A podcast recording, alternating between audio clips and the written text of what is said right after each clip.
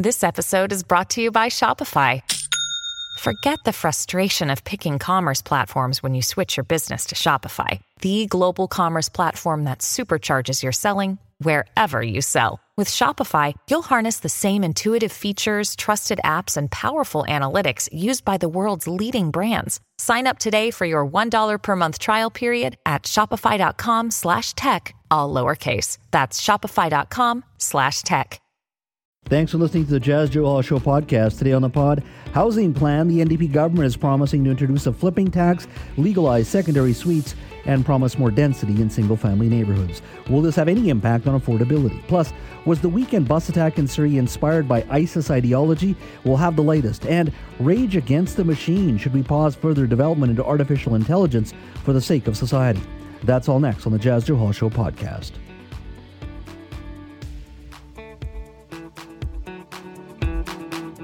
Today, Premier David Eby and Housing Minister Ravi Kahlon uh, promised to overhaul BC's housing rules. What's that mean? Well, that means BC will legalize all secondary suites, introduce a flipping tax, and hike density on single family lots. Premier David Eby also promised a crackdown on rule breaking short term rentals, rental operators as well. Take a listen from his press conference this morning. We're going to open more homes faster. Single family detached homes are out of reach for many middle class people, and one or two bedroom condos often don't meet the needs of growing families. Family friendly neighborhoods need more small scale, multi unit homes. It's what some call missing middle homes. They're the duplexes, the triplexes, and the townhomes ones that have room young families need for their kids and for their pets. And the opportunities many seniors are looking for to downsize in their own neighborhoods as well, and maybe even have their kids and grandkids living next door. Our plan will create a lot more of these middle class homes through provincial zoning rules, faster permitting, less red tape, and more incentives. That was uh, Premier David Eby this morning. Now, debate over uh, missing middle housing, uh, even on this show and many other programs on NW, can be divisive at times, uh, where those who do not want to see changes to single family home neighborhoods, uh, many proponents say it's a creative solution that will make owning a home uh, much more attainable, as the Premier articulated that. Other opponents have said, look, there's parking issues, higher density may destroy a character of a neighborhood. So, lots to talk about in regards to this announcement. Joining the Premier today was Ravi Kahlon, BC's housing minister. He joins us now. Minister, thank you for speaking to us today. Hey, Jess, thanks for having me. So, is is this the big announcement you had promised in regards to changes, or are we going to be hearing uh, of more announcements uh, moving forward in regards to uh, your housing plan? Well, this is a pretty comprehensive plan, you highlighted some of the pieces in it, uh, and there's much more uh, to the core, uh, the issue around small scale multi units, uh, or some people call it missing middle, um, you know, moving to single dwelling lots to be able to have up to four units on larger lots is, is a significant shift uh, for us here in the province. But Jas, you heard this on your show multiple times, and I hear it in my community all the time. Seniors worried about how their grandkids are going to be, you know, be able to be raised closer to them, and young families saying, we can't stay in British Columbia anymore. You know, like the housing has just become too unaffordable, and so this shift will allow for more affordable type of units, more attainable units being built in communities throughout the province. Mm-hmm. Uh, let's just go through some of the uh, sort of specific issues. Uh, we've t- heard about a flipping tax. Any details in regards to that flipping tax and when uh, you'll be introducing it? Well, the, the flipping tax will be coming later this year, and uh, it, it's going to be focused on those that buy property uh, and only to hold on to it to flip it to make a profit. And we know some, for example, builders they'll buy a house and they'll fix it, uh, you know, add some units and then sell it. That's not who we're targeting. That's not who we're targeting. We're targeting those that that should buy the property to hold in order to make money. And and you know, before it used to be individuals coming to us and saying, "You guys got to take action here." Now we've got people in the development community coming to us and saying, "This is getting out of hand." I can't even get in and build because somebody else bought it just to make it a, a quick profit to flip later. So it's become a, an issue uh, across the stream for individuals as well as for builders who are in the game to actually build housing. So I just want to clarify this. This is somebody quickly buying a single family home, uh, making some cosmetic changes and flipping it, or is this a question of somebody buying uh, a condominium that hasn't been built yet, um, but they, they, they say they'll purchase it and then they just flip that piece of paper? Is it, or is it both? Well, it's potentially both. I mean, our concern isn't people who uh, buy something and do uh, upgrades to the housing. Uh, it's that's not our main focus here. You know, we want people to buy property and fix it up and add units uh, and, and put it on the market. The big concern is people that are buying it knowing that there's going to be uh, a Costco coming nearby or whatever, just holding property for the sake of it. Mm-hmm. We want these housing units to be for people that actually want to live and raise their families in. Mm-hmm. Uh, the other issue has been greater density in single family neighborhoods. I recall once I we ran a segment on this show uh, whether or not there should be any single family uh, home designation anymore. Uh, and there's a lot of pushback, and, and there's lots of families raising their kids or have raised kids in a single family neighborhood. But there has been, of course, broader talk about is there a need for single family neighborhood zoning anymore? In Vancouver, at least on paper, you can. There's been talk about building up to six units per lot. I do believe in your announcement today it's going to be up to four units uh, a lot. Is that is that just? I want a correction on that. Is that true? Uh, th- that's correct, uh, Josh. But there's there's two things that are important. One, the single family home is not dead, uh, and I got asked this earlier today. As long as people want them and they can afford them, the market will continue to make them for people. Uh, the challenge is, is if you say a house comes down and it must be that, mm-hmm. what happens is those people that are looking to buy simply can't afford the land value and the added construction cost. So what we're saying is now you can build up to four those houses may still come back as single dwelling, mm-hmm. or they may come back as four units so that more families can be able to afford it. But if I, as a developer, went in and let's say there's 12 single family homes and six of them happen to be on sale, I purchase them and then want to build, you know, four units per lot. Uh, there is a cultural uh, and aesthetic shift to that neighborhood, is there not? Well, uh, normally, if you see somebody buying 12 lots, they're upzoning for significantly more housing than just a couple of units on each parcel. Mm-hmm. Uh, this is normally the case where you'll see, for example, we have a woman in our community, Kathleen. Uh, she ended up taking her home that she lived in for 35, 40 years and turning it into four units. Now she lives on the ground floor. She has her kids living in each of the individual units raising their kids. And so she got to use her own land mm-hmm. to be able to house her entire family in one location. So we're going to see probably more of that where people are saying, you know what, why not? Or, uh, you know, in some cases, seniors saying, you know what, I'm going to build this, I'm going to build a rental unit because I'm property rich, but uh, financially I don't have the dollars. Now I've got some streams of income that come from the other units. So there's going to be creative solutions we've seen come up. We're not the only jurisdiction that's done it we are the first one in Canada to go this way, but California, uh, Oregon, Washington State, uh, you know, New Zealand, many other jurisdictions are going in this way. It just gives more options on the land and the market will decide what is the most feasible thing uh, on that lot. A couple more questions. Uh, the secondary suite conversation today. Uh, there are many communities that have legalized suites. People have the opportunity to legalize suites. They do pay extra, but there are many municipalities uh, that still prefer not to ha- to have secondary suites. Number one. Secondly, there are communities where uh, even though suites are legalized, they're not necessarily um, being utilized. Some neighborhoods prefer not. Um, do you worry at all, a, in regards to some of the more practical problems that some, sometimes this this can lead to, a parking issues in neighborhoods, and a culture that once again doesn't want rentals in in traditionally single family neighborhoods? Well, I would say the parking side of things, you know, of course, we're always going to find ways to navigate that, and we can navigate that and, solve the solutions for that. But the, the, the fundamental issue we have is we're in a housing crisis.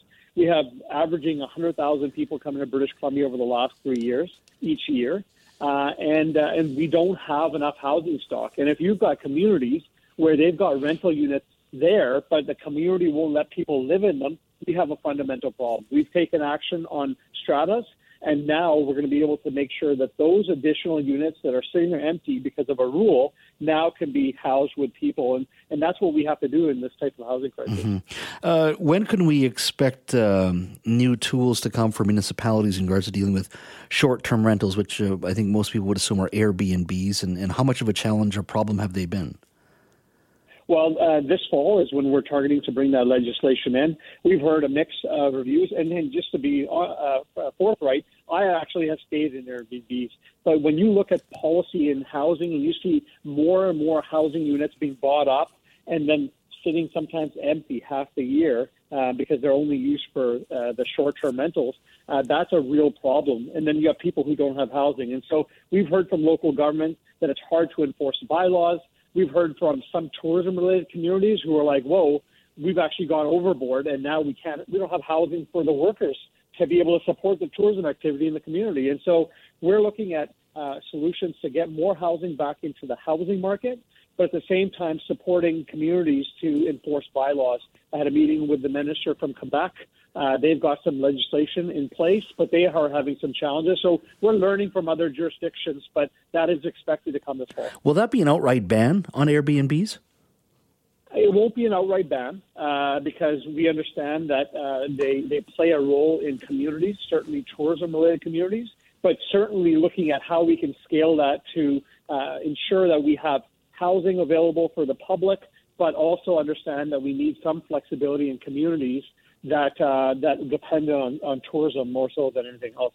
Final question to you: Are you ready for the onslaught? There's those who are going to say this is the right thing, this is the right way to go in regards to housing because of the housing crisis, as you say, and there are those who are going to say, you know what, you're destroying traditional neighborhoods. Are you ready for that conversation? Well, we are. We've launched the strategy, and uh, and, uh, and we believe this is the path we have to take as a, as a province to ensure that young people can continue to stay in British Columbia. I mean, fundamentally, as I've said already, if a house gets torn down, uh, there's uh, an option right now, and that option is you must build a single dwelling home.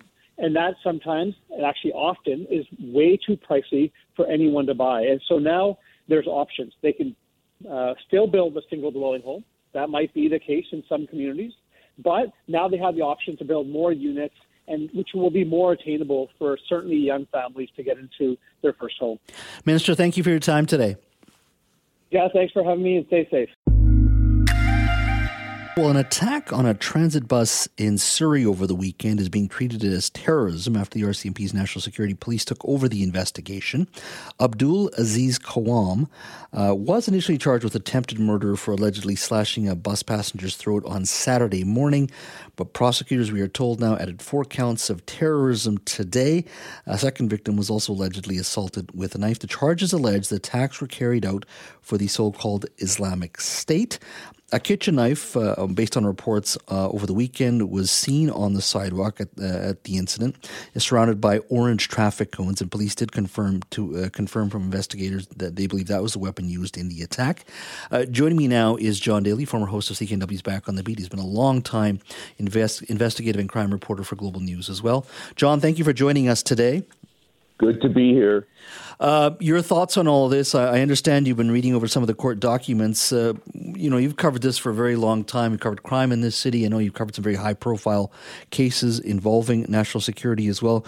Uh, what are your thoughts on this issue right now? Well, number one, Jas, this is exceedingly rare. In all my experience, I've only covered two terrorism cases in Canada. Uh, one, the, the, notorious one, the bomb, uh, alleged pressure cooker bomb at the legislature. Mm-hmm. That's the Nuttall and Korody case, which uh, you know they got. They ended up getting uh, a directed order uh, released from jail, even though the jury found them guilty. The judge said that they were entrapped, and now they are charging uh, the police and the prosecution service um, in a civil matter. Mm-hmm. So that that's interesting. The only the one before that was a fascinating case uh, in in South Burnaby. Hasibullah Yousafzai uh, was charged with one count of commit act of murder for the benefit of a terrorist group, uh, having traveled to Syria to join Islamist fighters. Mm. And I don't think they ever found him. In fact, I think he got murdered uh, in Syria in any event, those are the so number one. This is really rare. Number mm-hmm. two, I think it's a really good thing that uh, INSET, which is the RCMP's Integrated National Security Enforcement Team, is handling it because they've laid these charges under Section 83.2 of the Criminal Code of Canada, which is the terrorism provision, and it says uh, anybody who commits an indictable offense uh, under this uh, at or for a terrorist group is liable to life in prison. So instantly we've got life in prison on all counts, on all four counts, and it may bring a reverse onus for bail. It allows uh, INSET to go for search warrants for electronic uh, communication devices, servers, uh, even websites, and orders to remove terrorist postings. So I have a funny feeling they're going to drill a big hole in this thing to determine uh, whether or not this person actually had any contact, which I think is the pivotal thing here, Jess. Hmm. Was this guy directed to do this, or did he just do it on his own because he, you know, he was on some kooky websites and, and decided to do it? Now, of course, he's innocent until proven guilty. Where I'm talking as if he, you know, if but if he is found to have committed these offenses, mm-hmm. the question is, did he do it at the direction of somebody? In which case, it's a lot scarier. You know, right now the terrorist threat level in Canada is at medium, and it's been at medium for a long time. Uh, but if we find out that people are actually reaching into Canada and finding uh, young men, now this guy's born in 95, so what is he, 28 or 29, mm-hmm. uh, and encouraging them to do horrible things. And we do know that uh, in the past, um, Al Qaeda, for example, after the Nuttall Korody thing, issued a statement saying, do simple acts. You know, like do simple things like slashing people's throats. Mm-hmm. So you know, it, I mean, who knows? It, it, I think you raised a couple points there. When you look at uh, Al Qaeda and its ability to uh, organize uh, the 9 11 attacks, uh, it has uh, provided uh, moral guidance to uh, guidance to other organizations uh, around money. the world. Yeah, money as well. I mean, uh, yeah. when I lived in India, I covered the attack on the Taj Hotel that was sustained over four or five days.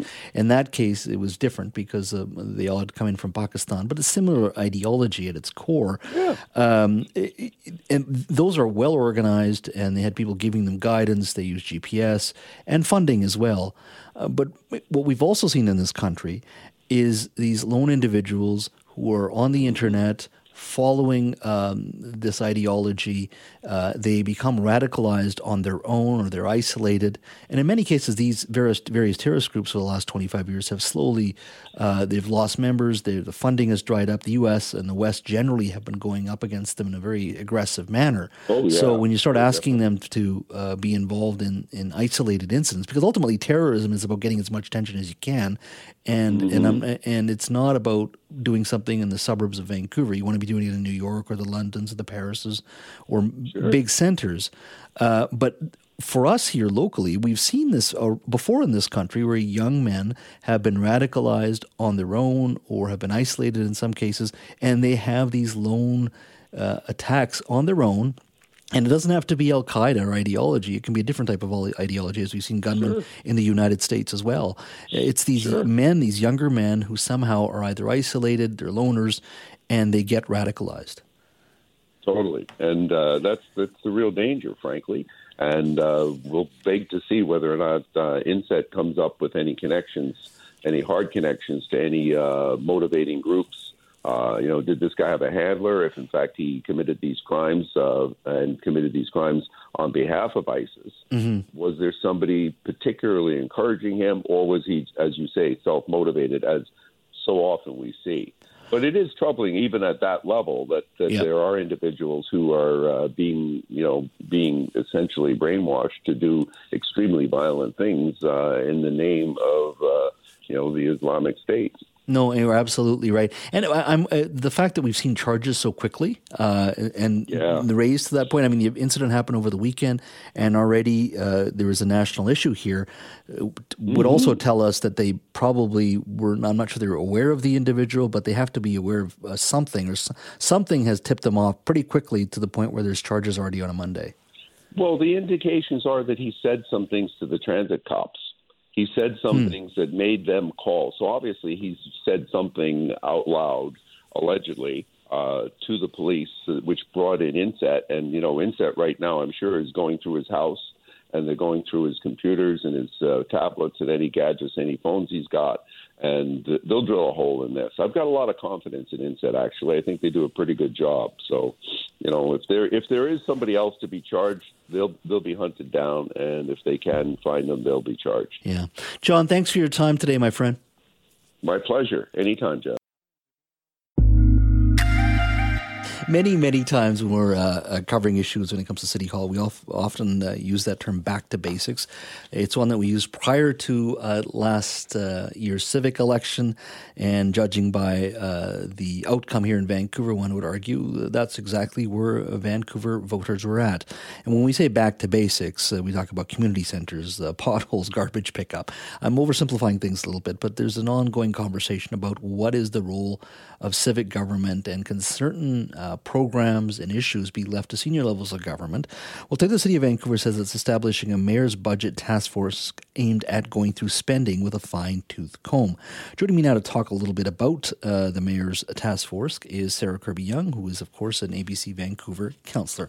Uh, councillor Yung, thank you for joining us. Good afternoon, Jeff. How are you? I'm doing very well. Uh, why this need for this task force? Well, I think we're facing unprecedented financial challenges. We're seeing it for governments at all levels and municipalities, particularly, who are, bear the brunt of delivering a lot of the infrastructure that supports livability in the city and those services that impact your day quality of life or not, um, or your or your day to day quality of life in a not so great way if your garbage is not picked up consistently or if there's pots on the road.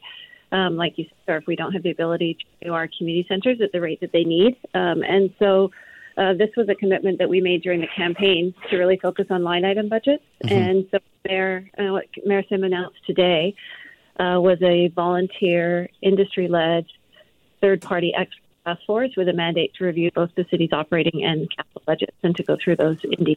Um, some would argue that's what we elect people like you to uh, do, uh, which is to go through the budget and say this is the priority, this is our sense of where citizens want us to go. Why do you need a separate uh, private sector uh, task force? Yeah, see, I mean, you're absolutely right. I mean, the ultimate decision makers are councillors themselves, and uh, we are hired to be representatives of the people, not necessarily to be experts in every specific field. We have engineers that advise us, for example, on uh, the best way to build the Broadway subway um, and a number of other projects how to advance our uh, grey and green infrastructure in terms of dealing with climate change and responding to that. And we heard advice, and we have a, an opportunity here to do the same with about half a dozen individuals who have a depth of expertise in uh, capital and operating allocations and strategies. And so this, I would say, is really a very uh, strategic look at uh, is the city, for example, putting enough uh, funding into infrastructure renewal? What levels of concern do we have around deferred maintenance? We saw, for example, the side of the aquatic center fell off. Um, I think that that really shocked and stood out for a lot of people. How could a city like Vancouver, um, you know, have a facility where literally um, the side of the building is collapsing? And so um, I think that that level of expertise can help to guide us and bring us forward. I think it's always a good thing to bring in different perspectives and different voices. And this is a very diverse task force. We've got individuals who have deep, deep expertise in the financial markets. And we've got folks like um, former Deputy Premier Joy MacPhail, uh, who is going to be serving um, as an advisor to this group and sort of an onlooker um, throughout the process, who's held, you would know, um, was a Vancouver MLA multiple different cabinet portfolios. So I think that the residents of Vancouver and businesses mm-hmm. um, who are working hard to earn their money property taxes to the city of Vancouver deserve us to do as thorough a dive as we can do into how it's being spent. Is it is it possible to do a dive when you're not including the Vancouver Park Board, uh, the Vancouver Public Library, and most importantly the Vancouver Police Department, which is the biggest line item in your budget? And I'm not saying uh, let's not even forget about cutting or anything like that. I'm just saying shouldn't that also be part of the review? Just because there may be ways to do things efficiently with the dollars they already get, uh, shouldn't they have been a part of that review? Yeah, well, let's take those one by one. Uh, the park board and the libraries are actually not the largest percentage of the city of Vancouver's budget. The park board is at any given year is about 120, 130 million dollars. It makes about half of that back revenue and, and fees. Um, but their capital budgets certainly are part of the city of Vancouver, and those are allocated by council, and this review will cover capital. Um, with respect to the library, again, I think arguably we identify they have a separate uh, board, so they have a different governance structure. Um, but again, relatively small budget uh, in terms of the city. Um, the majority of it is staff and lights and just keeping those libraries open. So we think where we see the bigger opportunity is in the lion's share of the $1.9 billion budget. Um, and the Vancouver Police Department, unlike the department, um, except for fire and rescue services, um, has its own third party operational review conducted to determine what the appropriate level of staffing is to support public safety for a city of our size. Vancouver Fire has done that too, and council has relied on those external reviews from both of those public safety departments in terms of supporting the budgets. Mm-hmm. Um, but and the same for city departments. We have never had party review uh, like this of our internal City of Vancouver departments. Uh, I know no city wants to uh, bring in a 10.7% property tax increase, but you fundamentally cannot bring in a 10.7% property tax increase next year. I mean, even the first one year is, is quite a stretch. I mean, a, a resident should expect, if there is going to be an increase, a significantly uh, smaller one next year compared to what they've had to deal with now. Well, that's certainly the hope. I mean, uh, we we were pretty clear when that uh, decision was made, and it was one that was not taken lightly. That increases like that one can't become the norm. It's not sustainable for people. Um, but we also need to get into the books and determine um, why it needed to be that large. It was very difficult to get the line item level of detail that was needed in a very short time as a new council that we had uh, to do that level of uh, analysis. And so, over the next six months, because this task force will do its work looking at the line item budget, and they will deliver that by October, that will very much help to inform the next budget, um, with hopefully the opportunity to identify uh, opportunities either for efficiencies, new revenues, or something that can alleviate that burden on the taxpayer.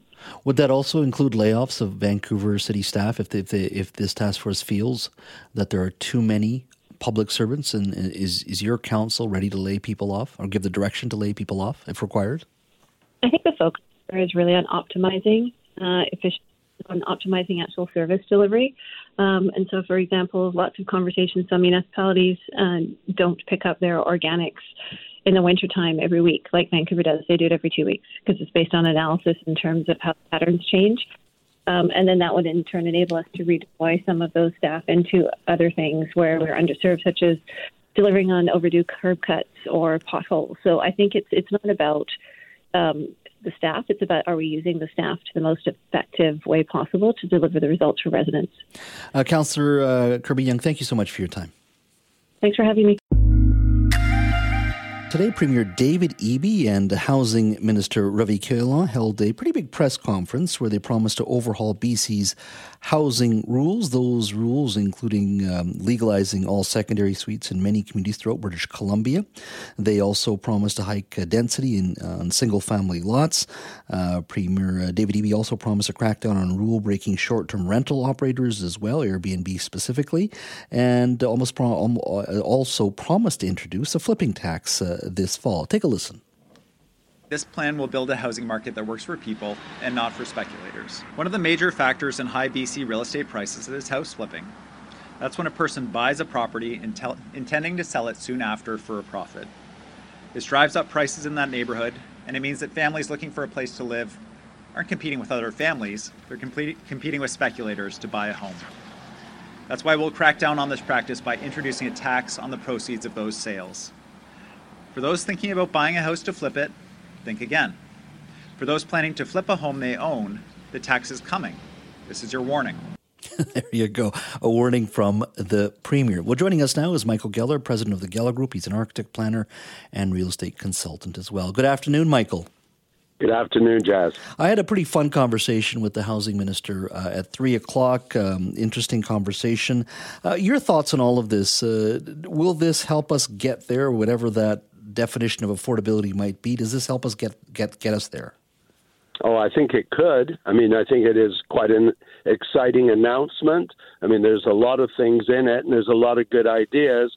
But as you hinted at just before the news break, uh, we used to say God is in the details. Unfortunately, we often say devil is in the details as well. And so to some degree, I think it will be important to work out a lot of the details related to each of these initiatives. Mm-hmm. Uh, right now, uh, you're absolutely right. Uh, the, the, government's anti flipping tax, no details there. Uh, in regards to uh, tools they plan to give to municipalities to deal with short term Airbnbs, no details there. Uh, secondary suites, no specific details there, especially the $40,000 they say what they want a loan to homeowners, well, a forgivable loan, no details there yet and of course, no specific details in regards to the, the missing middle zoning, as they call it, for greater density. Let's go through each one. Uh, you and I've talked about this before. Vancouver pretty much already has this in regards to the development of you can develop four units on a single uh, lot, a single family lot. Uh, your sense of how you think this will play out in other parts of the lower mainland and other parts of the province? Mm. Well, one of the details that's important on the uh, being allowed to build four homes on one lot is do you also have to give money to the municipality because they've deemed that your land value has increased and so they want a percentage of that as a contribution? Or are you obligated to create an affordable rental unit and then put some form of legal agreement on the title? So I'm not saying those are necessarily bad things, but if you do have to give too much money to the government, then that new housing is not going to be that affordable. And that's one of the criticisms about what's happening in Vancouver, and it would apply elsewhere. Similarly, just the form of the legal agreement for a below market unit. Again, in principle, it's a good idea, but just drafting and enforcing those agreements can become problematic. But in principle, I support the idea. So, if when they bring in this legislation, does it not automatically, uh, you know, just uh, mean my property, your property, any property? Automatically, the price rises on that. If, if we're able to put 40 units on it, haven't we already pretty much lifted the value of that land automatically when they bring in a provincial legislation? Well, that's certainly what they believe has is happening in Vancouver, and as a result, the city has said we either want you to give a, a what we call a community amenity contribution mm-hmm. equal to approximately 75% of the increase in value. So if it's gone from 2 million to 2.8 million dollars, they'll be looking for uh, six million six hundred thousand dollars or a percentage of that. Or you could create an affordable unit, which is a great idea, except that comes with some limitations in terms of how you do it. But in principle, the idea of allowing some gentle densification of single family lots, I think, is a good idea. Mm-hmm. A gentle def- densification, I guess, is the is the right thing. I mean, there is a cultural and generational fight here, is there not, in regards to those who think single family home designated areas should be preserved in some way, and those who say, look, those days are long gone, and we have got to focus more on the missing middle, as they say. Yes. Well, I'll put it this way we haven't seen a lot of protests in Vancouver since the city has said you're allowed three homes on each lot.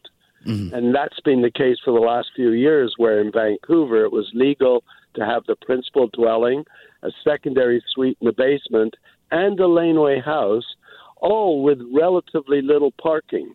And, uh, you know, so far it does seem to be working, except for the fact that oftentimes getting approval for that laneway house doesn't take a matter of days or weeks. Sometimes it takes many, many months and even years. Mm-hmm. So that's the other detail that one is obviously going to be concerned about with respect to these proposals. What role does the federal government have to play in all of this, in your mind?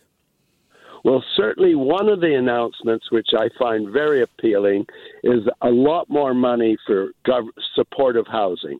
Uh, there's a former planner developer who's been in the newspapers lately saying, you know, all new developments should have 50% affordable housing. Well, it's a lovely idea. It's completely impractical unless the province and the federal government are prepared to make subsidy dollars available for either the construction or the ongoing operation of the more affordable units. So I would hope I mean, one of my colleagues said the federal government seems to be missing in action when it comes to the housing file, and that certainly was evident after the budget announcement. I mean, I think people should be giving full marks to the provincial government for recognizing the severity of the crisis that we are facing, because the reality is too many people are having a very, very difficult time. Mm-hmm. One of the initiatives that I find intriguing, Jas, is the idea of a $40,000 loan, mm-hmm. 50% of which would be forgiven. In other words, a $20,000 grant to someone who's going to renovate their house to create a, a, a basement suite. I think that's a great idea. Again, we'll need to see what the rules are. Uh, is there a minimum ceiling height in that suite? Uh, do you have to have certain uh, fire safety measures and so forth? But the only part of it that is a detail, which they did give us, is you only get that $20,000 grant if you agree to rent that suite below market, and it's so far it isn't clear. Is it 5%, 10%, 20% below market? Mm-hmm. And what is market for a minimum five years? So again, there's some complications there, but I think some people will find that an attractive proposition. I, I sometimes find the city of Vancouver itself as an island unto itself. These the totality of these changes, uh, and you deal with municipal governments in your role as an architect, a planner, and a real estate consultant, so you know it well. How do you think this is going to be accepted by other municipalities outside of uh, Vancouver proper, beyond Boundary Road or south of the Fraser? Yeah. These types of changes, because the suburbs sometimes culturally can be different, a different view and perspective. Never mind outside of Metro Vancouver. How do you think the totality of this housing plan will be accepted outside of of uh, Boundary Road? Well, I actually think that many of the surrounding municipalities, including Coquitlam, the city of North Vancouver, uh, Burnaby, will become quite accepting of many of these ideas. Where I suspect they'll be much more challenging is when you get into the smaller towns and communities around the province. And uh, I am sure a lot of those communities are not really excited about the prospect of seeing three or four homes on one single family lot. And I'm not even sure if people will want to build in some of these uh, smaller communities. Mm-hmm. But in terms of Metro Vancouver, I think there is a growing sophistication and uh, there could be quite a bit of take up. Well, it's going to be very interesting to watch. It is the issue of the moment, that's for sure. Michael, thank you for your time. My pleasure. Well, it's exam season at universities and colleges, and that can be perhaps the most stressful time of the year, as uh, school support centers are being deluged with requests for helping uh, for help from struggling students.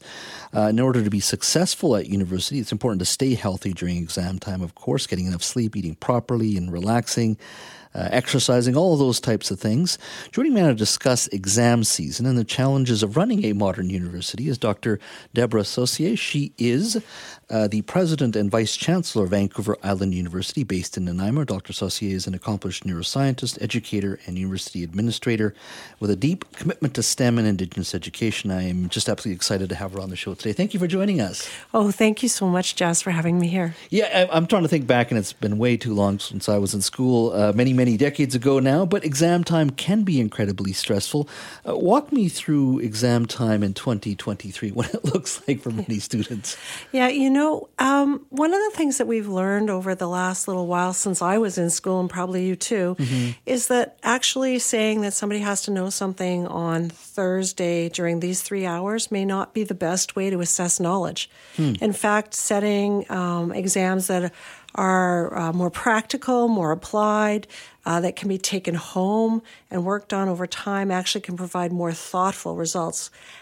That unfortunately doesn't make them less stressful. And so mm. we do see a, a bounce uh, in uh, mental health requests, primarily around anxiety, uh, exam stress, nerves, that kind of thing at this time of the year. Mm-hmm. Um, but I think you gave great advice. Uh, I actually tell students to uh, put in their day timer go exercise. If you don't plan it, you won't do it. Mm-hmm. Um, and so, you know, make sure that you eat healthy, all of those kinds of things. But again, uh, even with new techniques, still stressful, right? People yeah. are have these students, uh, any students, don't want to fail. They they want to make their families proud. Mm-hmm. They want to achieve their dreams, uh, and it's high stakes, and so it is stressful.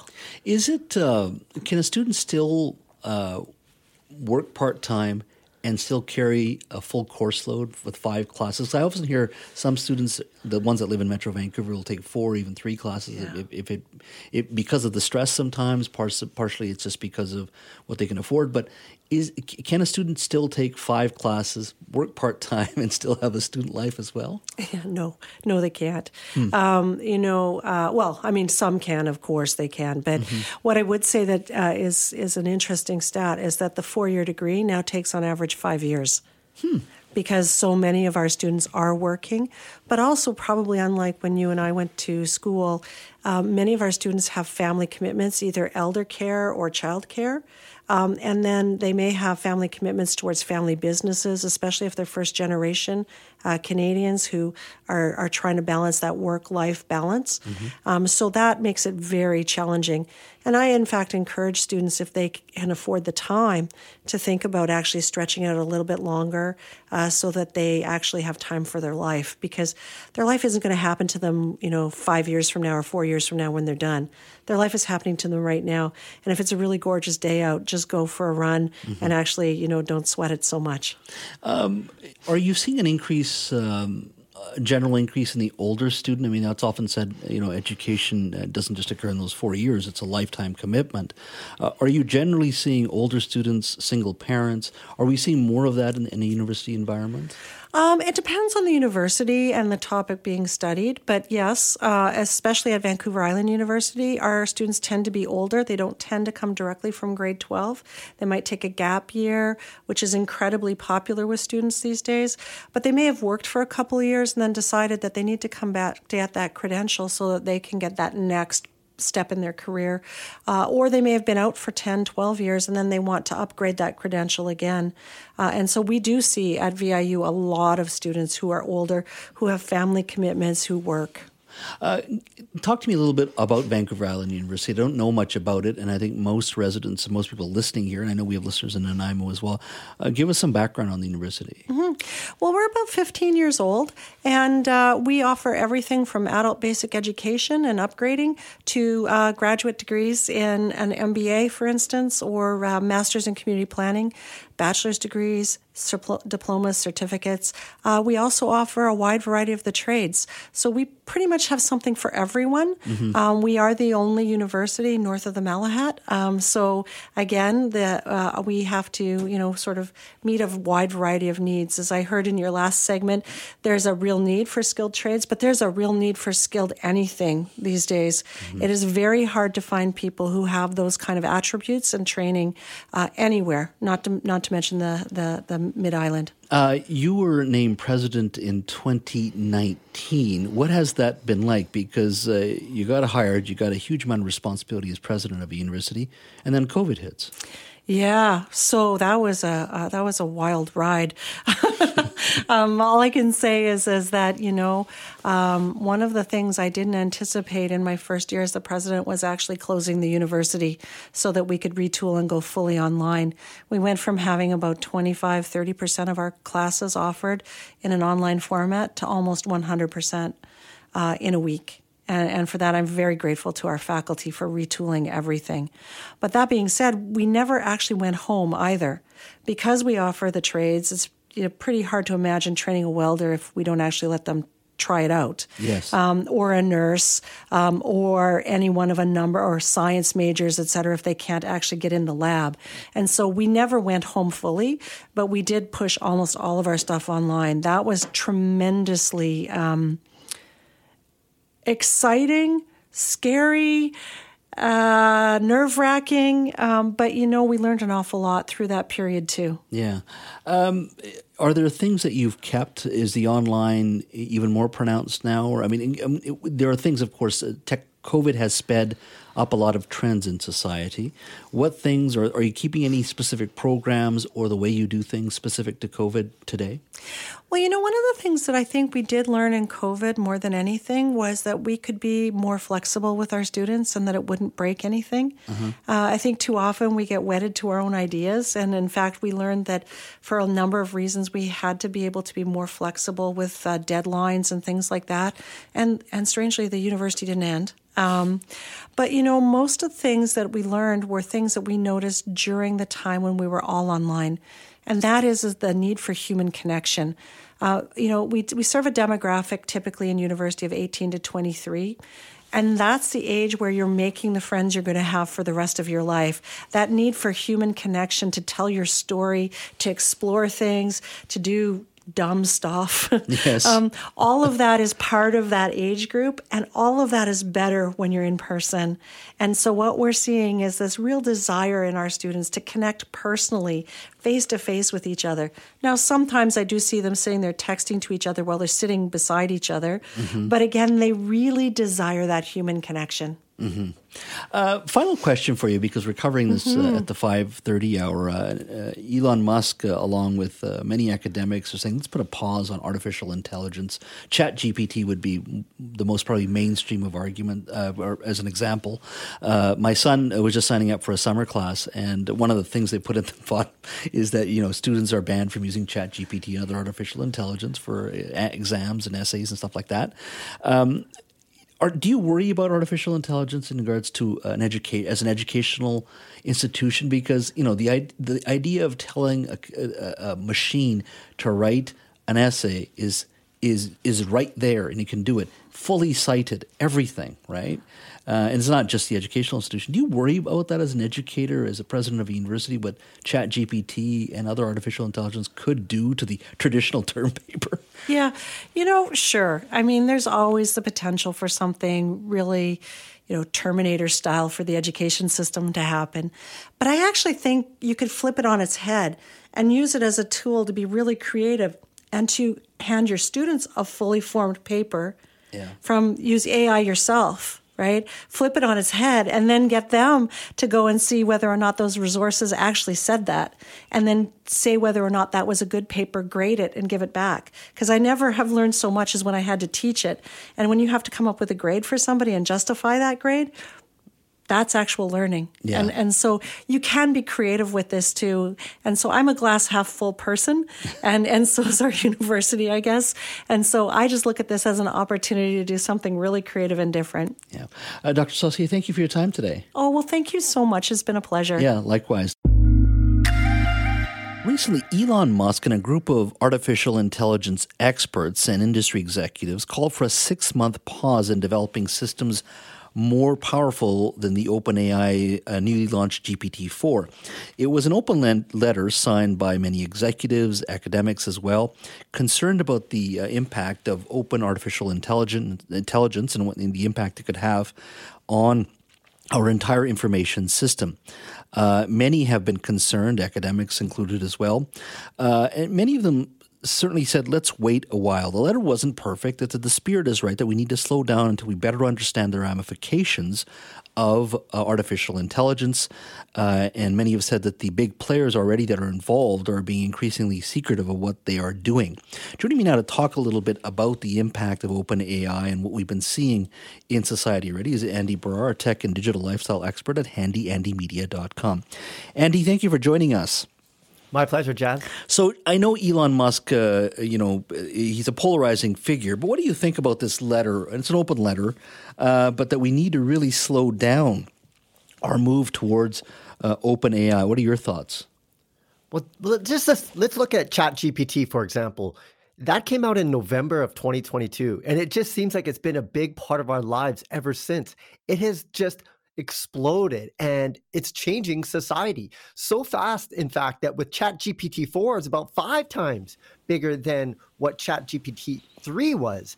And what they expect uh, Jas is by the end of the year when we get to chat gpt-5 we might actually reach agi which is artificial general intelligence. Because if you've ever used chat gpt you know you still have to use these prompts and to get um, some type of response from it but what if the AI could actually create its own prompts for itself? And I think that's what artificial general intelligence really is. And that's what's got a lot of these experts worried because humanity might be at stake when this thing can actually run itself and we don't have the parameters to know what its exact intent is uh, in doing so. We had um, um, Dr. Saucier on uh, at five o'clock. Uh, she is the um, president of Vancouver Island University, Dr. Deborah Saucier, and we were talking a little bit about the impact of technology and and uh, especially our artificial intelligence. Intelligence. Um, I was giving her an example of my 14 year old son who signed up uh, for a summer class, and one of the things I noticed uh, when you're filling out the forms is to telling students you can't use Chat GPT or any other artificial artificial intelligence for uh, you know for essays and things of that sort. But the ramifications are so profound uh, in regards to not just our media, what we consume, and the educational um, uh, environment, law. Uh, I mean, it, there there isn't there isn't going to be one industry, certainly white collar jobs that won't be impacted by AI. Yes, and the biggest job right now in tech, Jas, is uh, prompt engineers, and basically that is you just work with the AI and you're you're prompting the responses. And just like you mentioned, every industry is trying to hire these prompt engineers. So, for example, a law office might hire one just to create a, a library of prompts so that they know where they can get this information when when they need to. Because it's so new right now that we can't really figure out like what it's what it can actually do. So you have to keep trying with it, and that's the biggest job. And the great thing about this new job is you don't need any technical language. All you have to know is English and an understanding of these AIs. So both healthcare, law, uh, any kind of industry, you name it, is taking advantage of AI right now. But again, it is so new; it's going so fast. Mm-hmm. Like if you look at Midjourney, which is the AI that does text prompts to to create actual images, version 5 of midjourney is is almost photorealistic you can't even tell that that is a fake photo and so w- when we think about misinformation you know h- and how much that's going to affect that as well I, the, I, I do agree that we need to pause i just don't know if six months is going to be enough i think this should have been done about five, six years ago because now the cat's out of the bag and we're just trying to contain it. And these companies are trying to make money, and that's going to stop a lot of them from t- putting the brakes on on AI. And that's where I get concerned. We we didn't slow down these social media companies, and now our young people, in some ways, are addicted. Our news uh, ecosystem has been turned upside down, not for the better, in my opinion. Uh, huge impact of these social media companies. Then you go to the Googles of the world, even Facebook to a certain degree. The amount of information that they have, TikTok as well, that they use uh, against us and selling and our data that they now own. So we've already seen the pro- problem manifest itself uh, through uh, our data and, and, through our children using social media. Now with AI, it goes uh, a lot further. I was just thinking about when you're talking about the, the, photograph, I saw a picture of Boris Johnson, the former Prime Minister of the UK. Uh, there was an AI generated photo.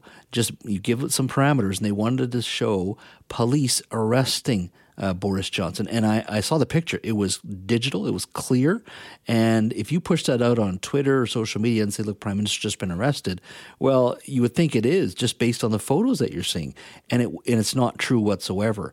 Um, and, and, I, and, for me, it hit home, actually, of all things. And I've I found a, a radio a GPT, it's called. And basically, what this machine does is it plays disc jockey, and it's an online radio station. And the disc jockey is a machine, and they just scour 250,000 pieces of online social media to get information on artists, the local weather, and this person becomes a disc jockey throwing to conventional music. So there's no need for disc jockeys anymore in a lot of these smaller markets. So, I mean, uh, the question is, where does this end? And I don't think anybody knows. Well, where, when do we have the AI talk show host on radio? Uh, oh, it's coming. I, I can I, see it. well, I just just to give you an example, I saw a movie trailer. Uh-huh. Everything was created by AI. The music, the script, every single scene was created by an AI machine, and it, kind, you know, you can kind of see it looked a little wonky, but like they just created this technology. And what you were saying about the photos, that company Midjourney, mm-hmm. it's only one year old. There's only 11 people in that in that company and think of how much they're they're changing society. So the, the, the fact is, Midjourney stopped their free trials because people were abusing it. They entered the Chinese market, and as part of the parameters, Jas, you can't do any political satire. You can't take the president Xi Jinping and and do a political satire photo of him. And that's how they got into China. So they're really making the rules as they go. Just and like you said, with the social media companies, we asked them to be the moderators of themselves. And we saw how that worked out. So I think the same thing is happening now with these AI companies. Well, I mean, it's it, we can laugh about um, you know Boris Johnson being arrested. It, it's it's mischievous. It's it, it's satire, whatever it may be.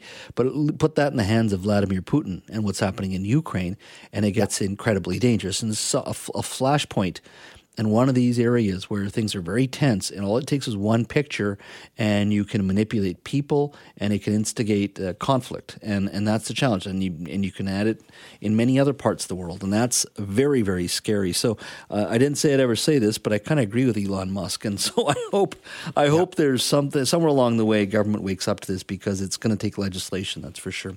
Andy, thanks for your time. Thanks, Jas.